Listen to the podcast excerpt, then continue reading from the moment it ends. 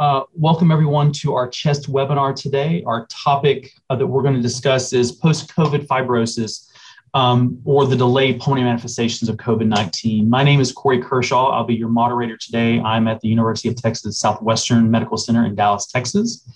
And before we get started, I would like um, to introduce our panel and we'll start with uh, Sean.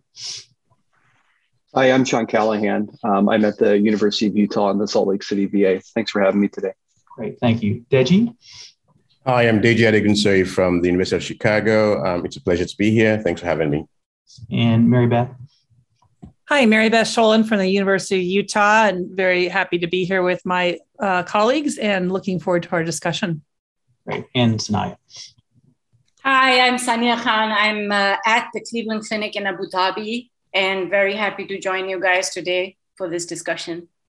Great. Thanks. Yes, all of you for, for joining us today. So we're going to sort of have a have a conversation, if you will, about um, some of the some of the things that we're all seeing in our practice um, for patients that have survived COVID nineteen of varying severity. And one thing I think that I've encountered in my practice is that we see you're seeing a variety of things. We're seeing people that may still be quite symptomatic after they've recovered, but maybe not have a lot of objective data to go with that, or the opposite, patients that still have persistent objective abnormalities, but seem to be tolerating them quite well with less symptoms. We're going to talk about these different scenarios and importantly, what we think happens to these patients later on and what are we doing about it. So, to start us off, I, I thought we would talk a little bit about the patients that are, you know, that are coming to us with perhaps persistent subjective things, but not a lot of objective data. And Mary Beth, we'll start with you about, you know, is this something that you're encountering in your practice as well? Patients still symptomatic after recovery, but there's still not a lot to explain it. Yeah, I, I would agree that this is something we see quite a bit of, and and it's really a hard part of our our clinical experience is to see someone who's suffering and having symptoms but having a hard time explaining it uh, you know people are telling us that they're that they're still coughing quite a bit that they're very fatigued that their exercise tolerance is is poor that they feel short of breath um, you know that they might be having palpitations or things of that nature and all these have to be sorted out um, with clinical data but uh, i agree with what you're saying is that sometimes the clinical data isn't really congruent with what the patients are telling us Deji, what about you? Is this something that you're seeing in your practice? Patients still symptomatic, but we don't really have a lot to explain why. Yeah, exactly. With, with, what you and Mary Beth have just rightly said, there seems to also be some temporal variation in the symptoms that we're seeing as well. Early on, after patients have gotten COVID in the immediate recovery phase, it seems that they tend to have a lot of desaturations. Um, many patients now have pulse oximeters at home, and they come to us with reports of low oxygen saturations at home. But but further out, at weeks to months after COVID, they complain about this exertional fatigue, this debilitating dyspnea and exertion with, with just minimal activity. They get short of breath, profoundly short of breath, and that really bothers them. And so we're beginning to see a lot of that too in the, in the months after COVID, um, acute COVID. We'll explore that a little bit further. Um, I think to, to share some, some data for some objective things, I wanted to show um, a slide of a patient of mine. So if you'll bear with me just for a second, we'll do that. I have in front of um, in front of your screen here a, a few representative slices of a patient that I followed for about six months after he survived COVID. Uh, it was a patient who his, his story is a little odd, but and I won't belabor it. But he he was never admitted, even though he should have been admitted. He um, was quite symptomatic at home, had his own pulse oximeter, knew he was hypoxemic. His managing physician got him oxygen at home, even though he didn't come to the hospital he survived, but was still quite symptomatic in terms of fatigue and shortness of breath. And I've pointed out on the screen, he had a relatively normal CT scan, but there were a few vague areas of persistent ground glass. And there's one area that you can see there in the left upper lobe of some very vague ground glass opacities. And then on um, another slide, a little more anteriorly in the left upper lobe, again, sort of some peri peri-airway ground glass opacities, but the patient really had nothing else. And you know, a lot of difficulty in managing this sort of thing when someone has a essentially normal scan, but they're describing hypoxemia. You're even documenting hypoxemia, but it doesn't, it's way out of proportion to what you see on the CT scan. Um, Sean, we'll, we'll go to you. So, is what do you do in this scenario? You have a patient who sees you in clinic, symptomatic, but you don't have anything on radiograph at all to explain the patient's hypoxemia or their degree of shortness of breath. You, you take it seriously. Um, I, I, think that you ask for um, make sure that your your CT interpretation is is great. You'll put them through um, pretty extensive pulmonary function tests, and then what one thing that I've I found uh, a bit humbling with all this is COVID spared no one. Um, you know, no, no, age group was spared. So sometimes we have very young people who come in who are really dyspneic, and you walk them down the hall, they don't desat. It might be that you need to walk them several flights of stairs. They have a good baseline, um, so you're you have to push them a little bit harder to assess for hypoxemia or uh, you know jumps in their heart rate, blood pressure, et cetera. Um, but it can be hard. Indeed. Deji, what about PFT changes? You know, the patient, again, we're describing this patient, you know, not a lot of objective data radiographically, um, but they're still very symptomatic. Do, do you, have you found these patients having PFT changes when you work them up in your practice? Yeah, so some of them do have PFT changes, not all of them, though. Like to Sean's point earlier, uh, you do want to take patients seriously, even in the absence of objective PFT changes that these patients may have. And, and what we are seeing is a lot of times when they do have PFT changes, they are often linked to objective data on CAT scans. I'll just share my screen really quickly just to show uh, some of the examples that we might have been seeing. So this is a patient who actually had restriction on his PFTs, but to go with that, on the CAT scan, he also had features of fibrosis, the typical reticulation that we see, traction bronchiectasis, and a little bit of ground glass opacities as well. This individual did have uh, requirements for supplemental oxygen at the time of discharge. So it's not unusual to find features of restriction where the forced vital capacity is actually much reduced compared to what it should have been. But there are those who do not have uh, uh overt PFT changes, like what I just showed you. Again, on the screen is an individual on the left hand side, a middle aged female who uh, really had a history of no other uh, comorbid disorder before she got COVID. And PFTs that were performed afterwards in the post COVID phase showed preservation of all her lung volumes and most of her flows, except for the mid flows, the FEF 25 to 75, which, as you can see, was out of keeping with the rest in that it was really diminished. Uh, below that is another lady in her 30s who also had exactly the same picture with a reduction in her mid flows as well. There's been talk uh, at many centers now about the, the small airway disease component that occurs in the post COVID phase. And, and these may actually be uh, amenable to treatment with bronchodilators.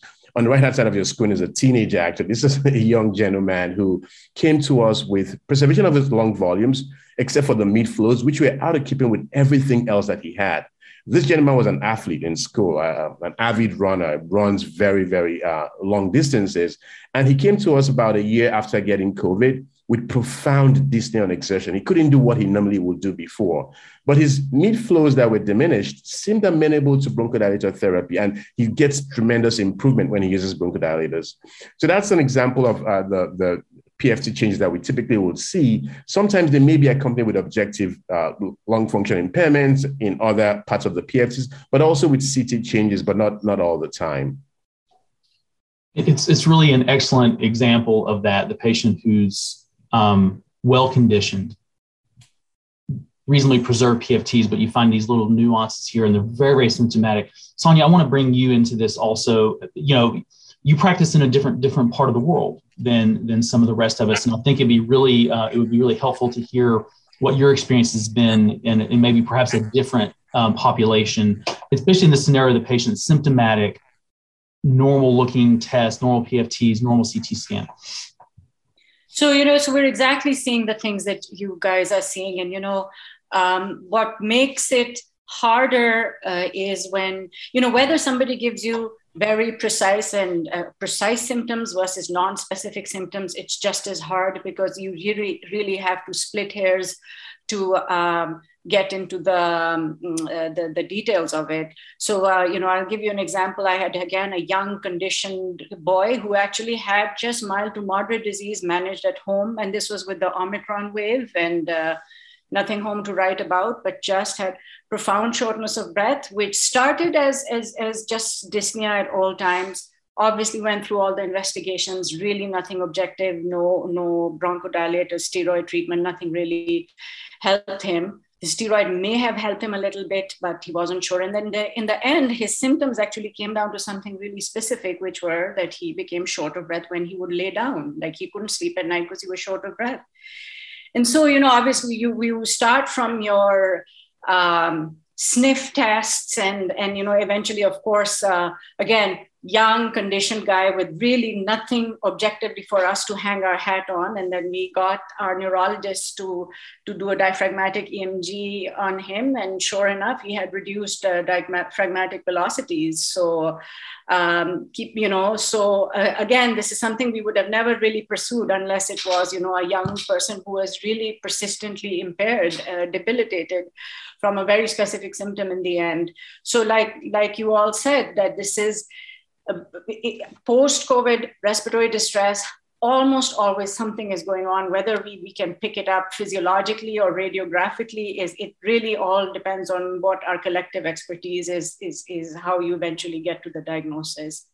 This really brings something into the conversation that i don't think many of us would have thought about is you know something not pulmonary related something neurological. Has, has anyone else experienced that before? Mary beth yeah, I mean, I was thinking as it, we are talking, and, and sort of what Dr. Callahan mentioned about this as being a humbling disease that it affects everyone. It's also a humbling disease as us as pulmonologists because I think our standard workups that we have done for a long time are, are, are proving to be inadequate, right? And we have to think uh, deeper, right? We have to think about that mid flow that we oftentimes will ignore. We have to think about the neurologic manifestations. We have to think about you know what cardiopulmonary exercise testing might tell us. That's not a test we commonly pull out. You know we usually use that test to exclude you know we can't figure out the reasons of dyspnea. But when we're doing these pulmonary exercise testing and that would be my experience we start to find that patients have abnormal patterns of breathing. They're doing some rapid shallow breathing. They may have a little bit more CO2 retention, showing us that they have some hypoventilation. Um, there's some maybe some circulatory impairments. Um, so we we do find these very subtle changes that um, in in the post-COVID state that I think we're still challenged to understand uh, what what COVID's exactly doing. And I think small airways disease, as a beautiful example that Deji gave, is something that is very elusive. Um, it's hard to diagnose, um, but we have to think about it. So yes, I would agree that, that I'm having the similar experience and and am, am having to dig deeper into our toolbox of you know diagnostic tests to really sort out what patients are are, are presenting with. Um, there was something that occurred to me while we were describing these sort of outside of our normal workup um, approach to these patients, and we shouldn't forget about the hypercoagulability that these patients have. That's just that's just part of COVID, and I think there's there's varying literature out there about how long that hypercoagulability um, persists, and are, are, we missing something? Sean, what what is your threshold to look for things like that? Pulmonary embolism. Let's you know, say the patient who may have had an undiagnosed pulmonary embolism, but is still but is symptomatic persistently. When when do we need to start looking for that? Yeah, it's it's a great question. Um, I don't know what the right thing to do is. Usually, what I do is based on how sick they are or how sick they were. Um, so if they were hospitalized, I have a pretty low threshold to um, go searching for uh, a clot if, if somehow they made it through the hospitalization without getting the CT pulmonary angiogram or venous duplex. Um, I think it's interesting. I mean, we, we saw really high rates of clots um, early in COVID, and in recent years, big multi-center trials, we're not seeing the the rates quite as high as they, they used to be. So um, I've maybe um, backed off a little bit searching aggressively, but you know, practically speaking, most of the time when these people have made it to my clinic, they've already had some sort of evaluation. Um, that said, if they were strictly outpatient, the it's still possible, but it's pretty unlikely looking at some of the the big studies that have been going on at multiple institutions over the last year or two. So usually just based on whether they're hospitalized or not. The threshold being the severity of the disease would, yeah. would have driven that.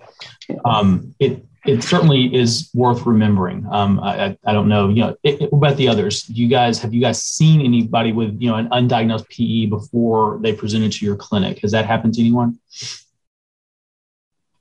Sonia, you're shaking so, your head. Yeah. Yeah, so I actually we, we made a diagnosis on a pretty healthy young guy of COVID retrospectively. He had actually come in with pleuritic pain, no constitutional systemic symptoms, and he actually had uh, a pulmonary angiogram just because he came to the ER and he got a pulmonary angiogram. That's why it was picked up. And uh, just at that time, it was the policy of the hospital for everyone to get a COVID test who came into the hospital. And that's how his COVID was picked up.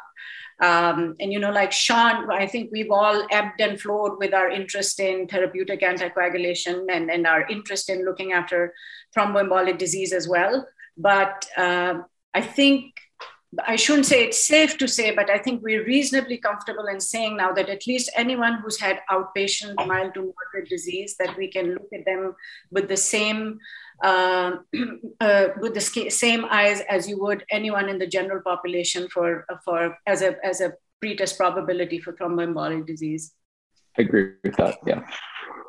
Yeah, I was going to just comment on that real quick. I think what, what Dr. Khan said is really accurate. We we got to remember that these are real patients with real comorbid disorders, and and we have a ton of guidelines beginning to to emanate in the in the post COVID era for the acute phase COVID patients in the hospital population. But but for the post COVID population, we don't have a ton of data to guide us in that in that realm, and so we should remember that these patients are real patients. They have they're, they're prone to comorbid disorders like anybody else. And so when we encounter pulmonary embolism or DVTs in these individuals, accurately and appropriately working them up for risk factors, I think is really important. So looking for the lupus anticoagulant, the cryptic malignancy that may have been undetected, and other factors that may have been made them more prone to getting uh, these blood clots, I think would be very helpful in the population as well. And that has been our practice at UChicago. Maybe we're too focused on the COVID part of it then you know instead of thinking about other things you know I, I i agree you know we, we think so much about what's happening in the inpatient arena. Some of these outpatient things will carry over and we need to think about some other things. Um, mary beth i want to come back to something that you said earlier about um, cpet and how much of what we're seeing here is not necessarily a a true pulmonary manifestation of disease, but just the this crippling debility that a lot of these patients have. Um, so, is your threshold? You may have mentioned this. Your threshold has changed, perhaps, um, for um, for checking CPET. And Deji, you showed some slides, um, I think, earlier about some data with this that might be worth sharing um, for the group. Yeah, so th- these are, I just put on the screen slides that we see, just to Mary Beth's point earlier on about um, the, the chronic fatigue syndrome that occurs in our patient population with post-COVID. And, and in our bid to work them up more carefully, looking for the source of the fatigue, we're beginning to see some uh, evidence or data that might suggest some impairments on their cardiopulmonary exercise testing. Uh, many of these individuals do have preserved lung volumes, as I showed earlier on, but despite relatively mild or even no lung function impairment, they start to have very rapid breathing uh, very early in the process of performing this cardiopulmonary exercise testing. Uh, their minute ventilation appears to be diminished at both the anaerobic threshold and, and the VO2 max when the oxygen uh, extraction is, is maximum during the test, which is very similar to what we see in patients with pulmonary hypertension and those with uh, unspecified dyspnea. Uh, and so we wonder what, what is driving this. There has been some talk about this being neurologically mediated or other uh, that might be accounting for this, but we do see these uh, features in our post-COVID population, and it's really difficult to uh, tease apart what is what is the underlying cause for this. But overall, a lot of our patients seem to have this uh, severely diminished minute ventilation, uh, despite relatively preserved uh, cardiac responses. Yeah, and I, I've been I have been influenced by literature such as this and the and the series out of Mount Sinai that showed that 88% of patients that they did a, that had dyspnea post COVID and did a, a CPET had abnormal breathing patterns, this rapid shallow breathing.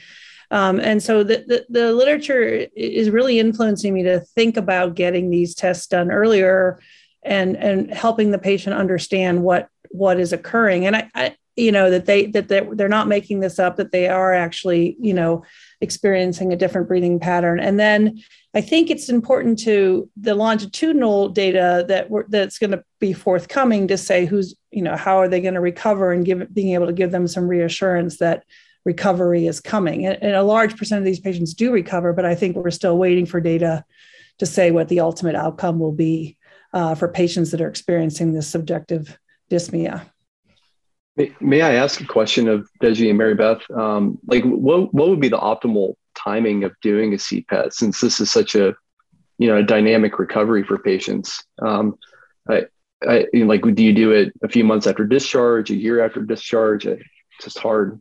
It's hard to say. I mean, the series that I'm referring to was anywhere from three to 15 months after their co- acute COVID infection. So, my, my thinking would be that, um, and this is just a possible you know skeleton rubric that we could all discuss. But my thing would be you would you know do the do the workup for the re- usual reasons of shortness of breath that we've talked about you know the pulmonary function testing and looking for clot and that you know looking for cardiomyopathy things of that nature. But when when the, the dyspnea persists and we and um, that might be the time to bring in the cpet and I think the timing of that might depend on when the patient presents, you know, how long it takes you to do the evaluation, how severe their symptoms are, et cetera. But I think in that, you know, three to 15 month window, I don't know what Deji would think. No, absolutely, I agree. There's a lot of temporal heterogeneity in the time which patients present to us with clinic in clinic. But but the way we have done it is when is a test most likely going to be valuable? When is it likely to show you the most results? It typically is when the patients are most symptomatic, and so we typically perform this test when the patients are at the height of their their symptoms, uh, the exertional fatigue I talked about. And so when when we when they come into us with these profound symptoms, we typically perform the test then, and hopefully we get some meaningful results. I will say this with a caveat that not all patients with fatigue tend to have this exact same manifestation. There are those who come to us with absolutely normal CPETs. And so then you have to look for other causes for their fatigue or dyspnea, as the case may be. It really, this great discussion really brings me to the next point is what do you do? And so we see these people, we have done a very thorough workup. We've spent a lot of time and we've maybe gone down the CPET route when we were really stuck how do you manage the shortness of breath? And I think that's really what we've sort of focused on here a lot is, you know, not, we haven't talked so much about cough, but let's just, let's continue the discussion about shortness of breath. The patient's persistently dyspneic. We've done everything we can do. We may have identified things here and there. What, what's the approach? What, how, since we don't have a lot of objective support for the, you know, for why, how can we help? Sean, let's start with you. Uh, it's it's tough. I mean, I think it it comes down to what do you think is the leading cause of their their dyspnea. Um, I think what we see in a lot of these patients is it really is debility, and in, in a lot of those patients, it's really just trying to meet them where they are and increase their physical activity. If they can, uh, be, they can qualify for pulmonary rehabilitation to get them into that. Encourage them to go out for walks with their friends, with whatever. Um, if if you know it's it's a blessing and a curse but if you can find something um, else to to go after such as um, uh, small airways disease uh, such as cardiac limitations whatever you obviously go after those. Um, but it, it's tough. I'm, I'm curious what other people are, are doing. I find it really challenging. Sonia what do you think about this? What, what is your what is your approach to this patient? You're really struggling with symptom wise you're not getting anything from them, unfortunately. What do we do? So, uh, you know, everything, of course, that Sean mentioned, and, and it's a real struggle. Um, a few things that I find are, are helpful. So, one thing I would say that I think that the work from home thing, which we had at least in our country for almost two years for most institutions, um, apart from uh, hospitals, um, I don't think that helped the recovery of these people. Uh, you know, so they overall were just you know a, reduced mental health, physical health, and then COVID on top of that. It it we we saw those people actually linger on and on and on for much longer. So there, there's something has to be said about physical activity and trying to get back to it and uh, really you know in the end so another thing and i mean that's anecdotal but you know the functional medicine folks i believe there's a lot of functional medicine literature out there you know particularly you know for folks who've especially had antivirals or antibiotics or steroids and all.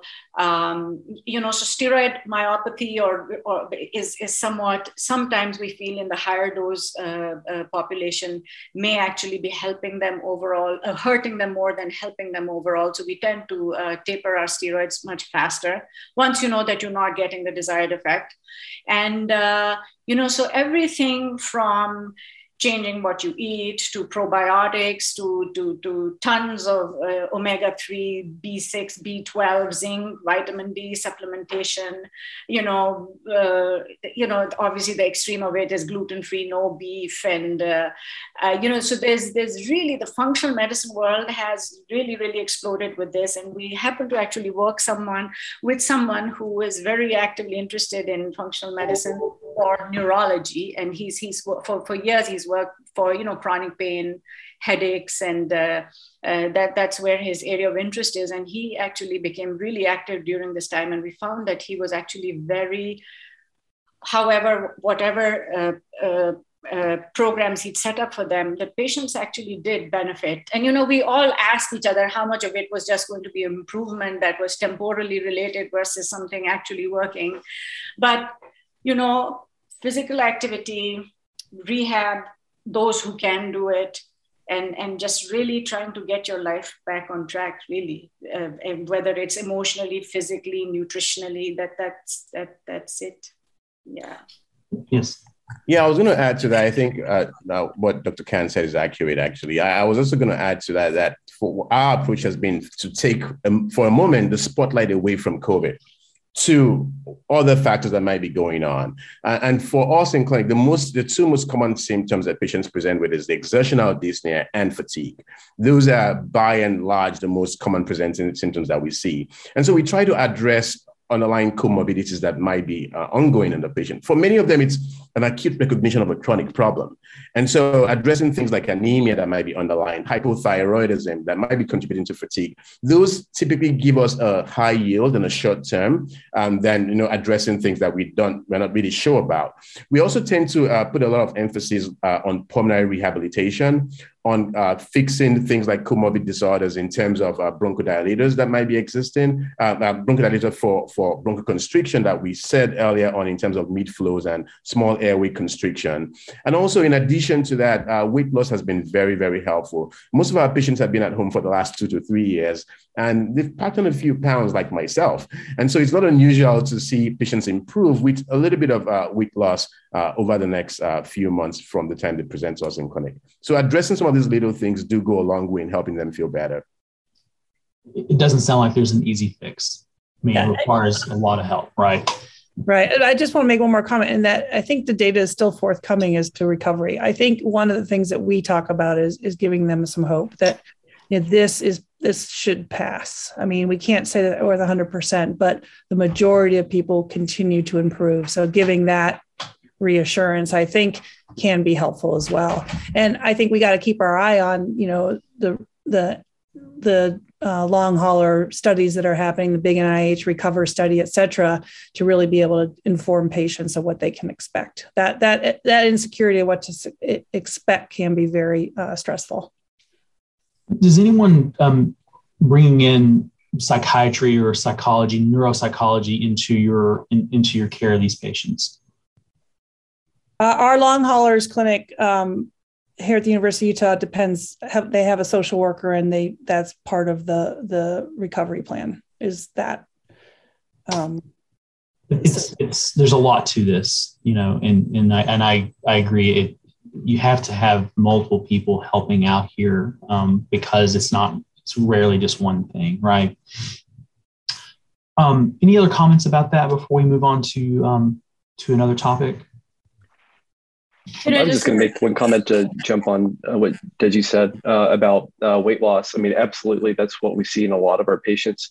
Um, I see quite a bit of our people who made it through the the ICU, and um, you know, I took care of them in the ICU, and then I see them on the other side in clinic, and a lot of them have had profound weight loss, um, and they need to go the other way. Um, some of their dyspnea is just they're just super weak, and they've lost a huge chunk of their muscle mass, which we know from prior um, you know, longitudinal ICU studies is common.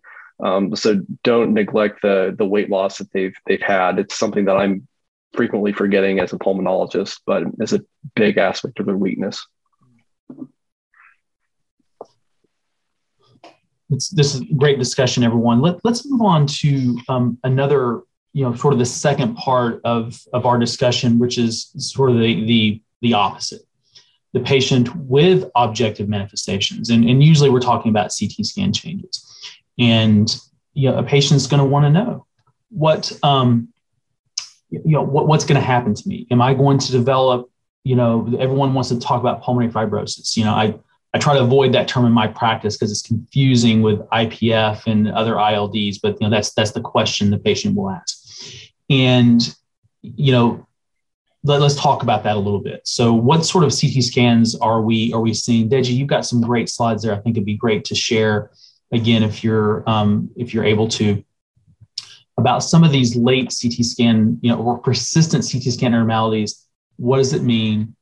And, and importantly, we'll talk a lot about because I'm sure audience is going to want to know how do I treat this? Do I treat this? When do I treat this?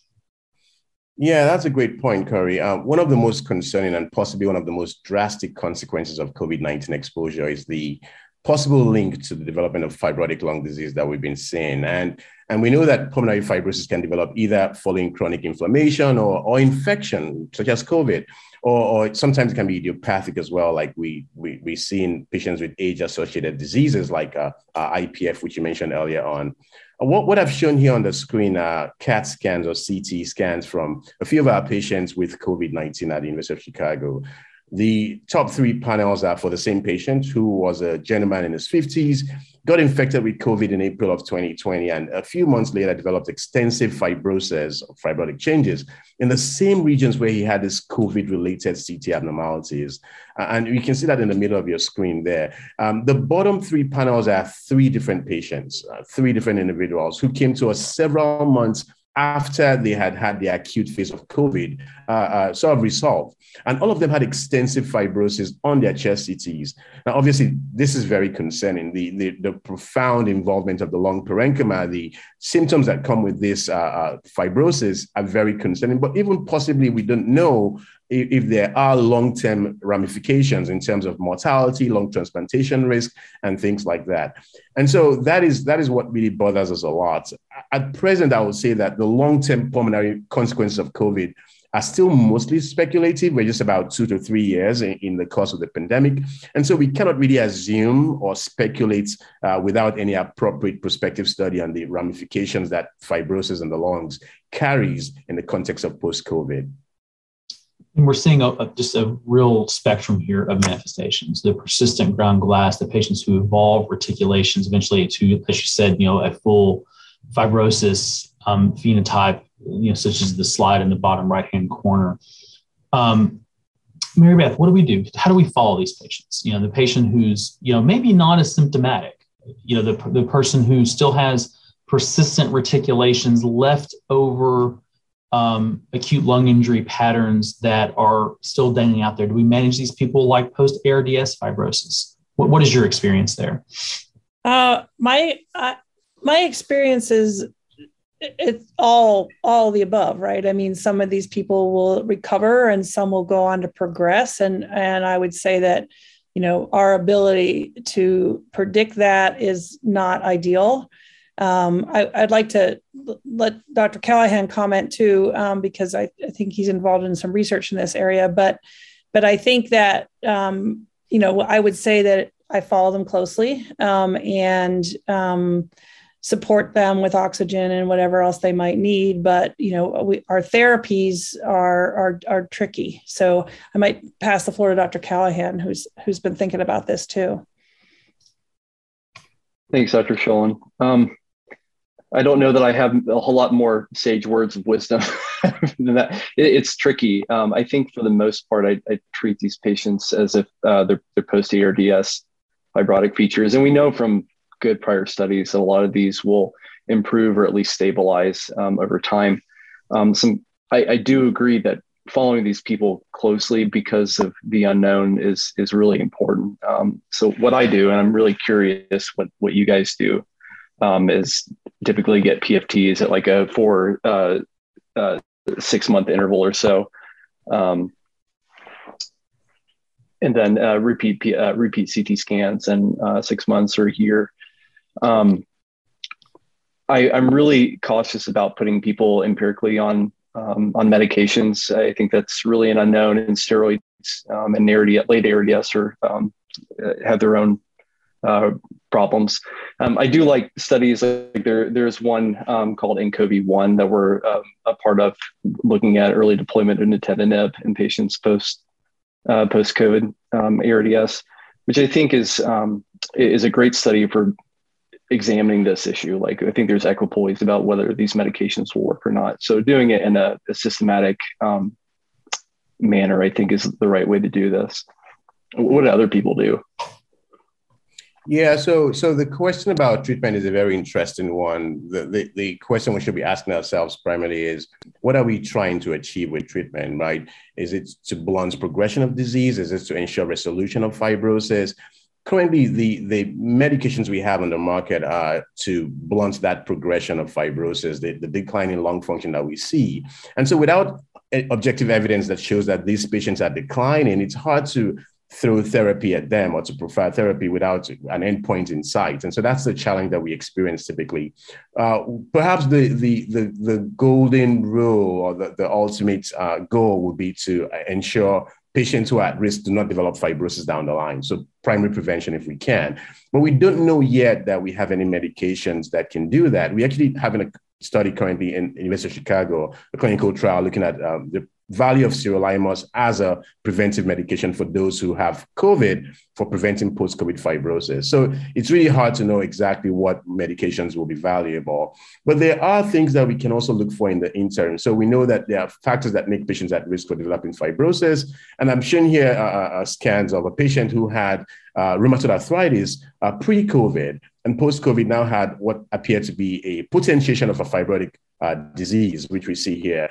But, but some patients, like what I'm showing on the screen here now, uh, are those who had no prior comorbidity at all. Uh, this was a lady in her middle 50s uh, who came to us uh, with COVID, acute COVID, and developed fibrosis uh, shortly after the acute phase of COVID, with rapid progression in, in, the upper, mid, and lower lung zones that were really dramatic in, in the course of her presentation. And so we worry about potentiation of accelerated lung fibrosis or fibrotic like changes in those with prior risk, right? So people who are on uh, chronic immunosuppressive states uh, or medications, those who have underlying autoimmune uh, diseases like rheumatoid arthritis, those on uh, steroid sparing agents who may be at a higher risk of developing, of de- developing fibrosis. So those are the people that we typically should pay a lot of attention to, eh, at least uh, from what we've been seeing, because they may possibly have a more rapid uh, progression uh, of disease and a much more uh, unfortunate uh, outcome, if the case may be. But it's, again, it's still very speculative. We really don't have any very carefully controlled clinical trials to help guide us in this landscape at the moment.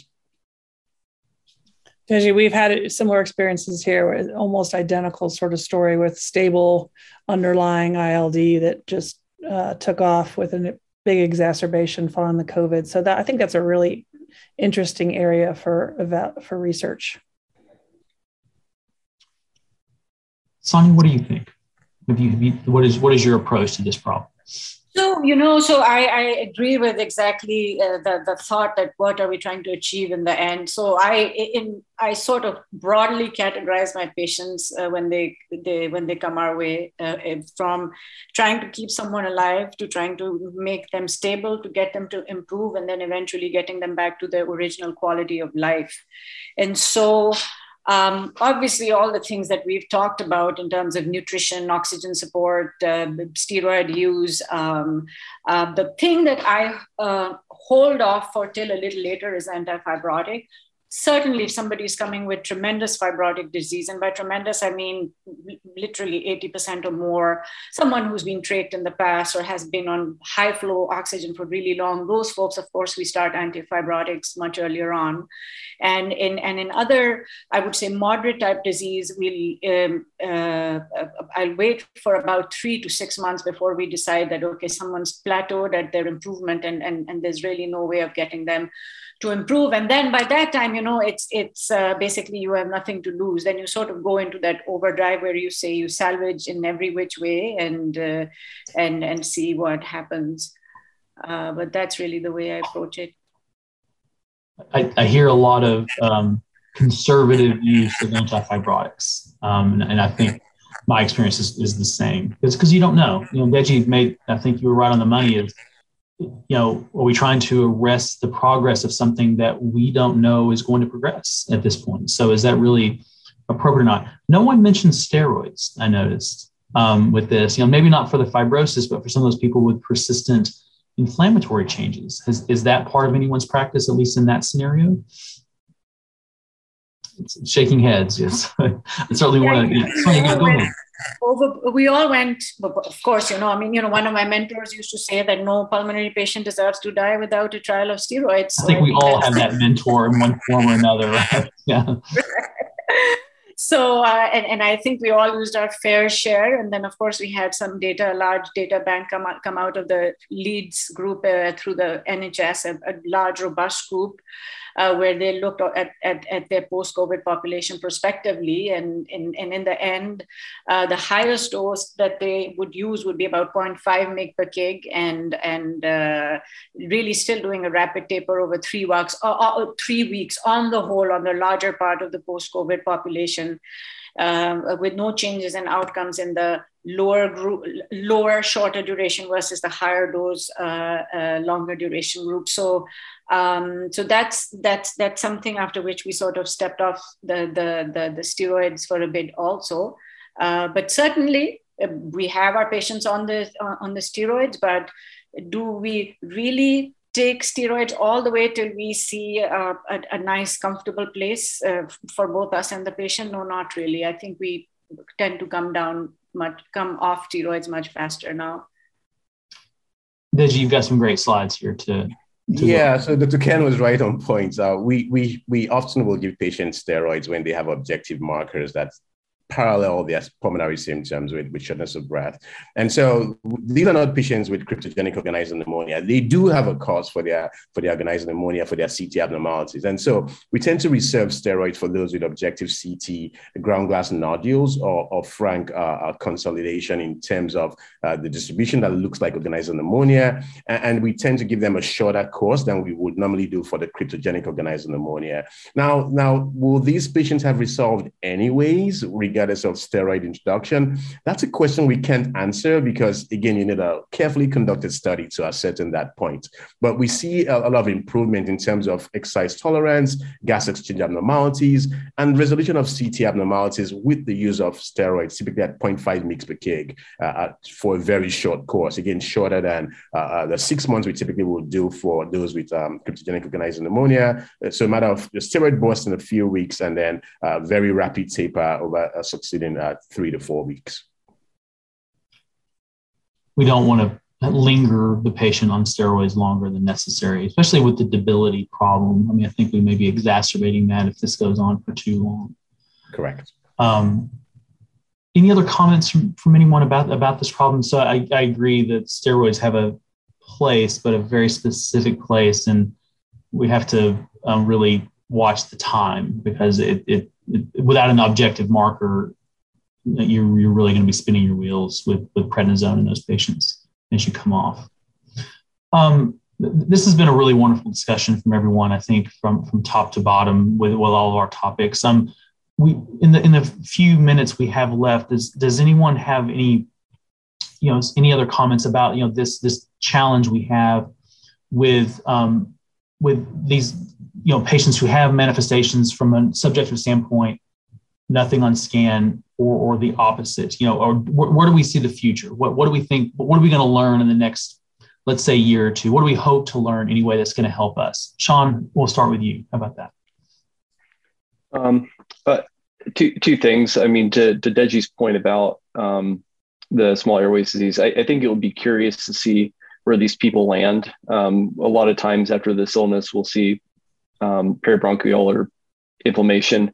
But a lot of times people will improve or at least plateau. So I think it'll be interesting to see where, the, where these people end up. And then um, to a smaller point, um, one thing that we didn't bring up is upper airway. Um, totally different uh, than what we have been discussing. But I've had a few patients in clinic who, um, you know, they were intubated in the ICU and prone for a long period of time. That is not good for the upper airway. It causes a fair amount of vocal cord disease and upper airway inflammation. So I've had a few patients who have um, gone to the ear, nose, and throat docs and had some success with surgical procedures thereafter and improved their dyspnea. That's something to think about. Once again, other not typical things that we see in our practice that we have to start thinking about. Um, has anyone else seen that vocal cord issues with these patients? That's that's actually something I had not thought about before myself. I have not encountered that before, so that, that's certainly something to think about, especially as you mentioned, if there's um, a small airways manifestation, are we are we missing something either there or in the upper airway? Um, because that is another another problem um, that we probably don't encounter very often and maybe missing. So any other comments from anyone? I think this has been a really, really great discussion. Um, I think we've covered a lot of material here and um, and have really provided a lot of, um, I think, good background and tools for our audience. Um, yeah, I was going to say that that pending the discovery and approval of new specific therapies for post-COVID pulmonary symptoms, um, we should really rely a lot in the interim on the foundational elements of good living. So great nutrition, exercise, uh, great sleeping habits, and weight loss where patients are on the higher side of, of their weight. I think those things are, they've proven tested tried, tested, and true over the years, regardless of the disease entity. So relying on that in the post-COVID phase also would be helpful for our patient population. Okay, everyone, I really appreciate everyone's time today. Um, this, again, I think this was a really productive um, conversation. Um, so again, thank everyone for your time and to our audience, thank you for listening today. And we look forward to seeing you at the next CHEST webinar. Thanks.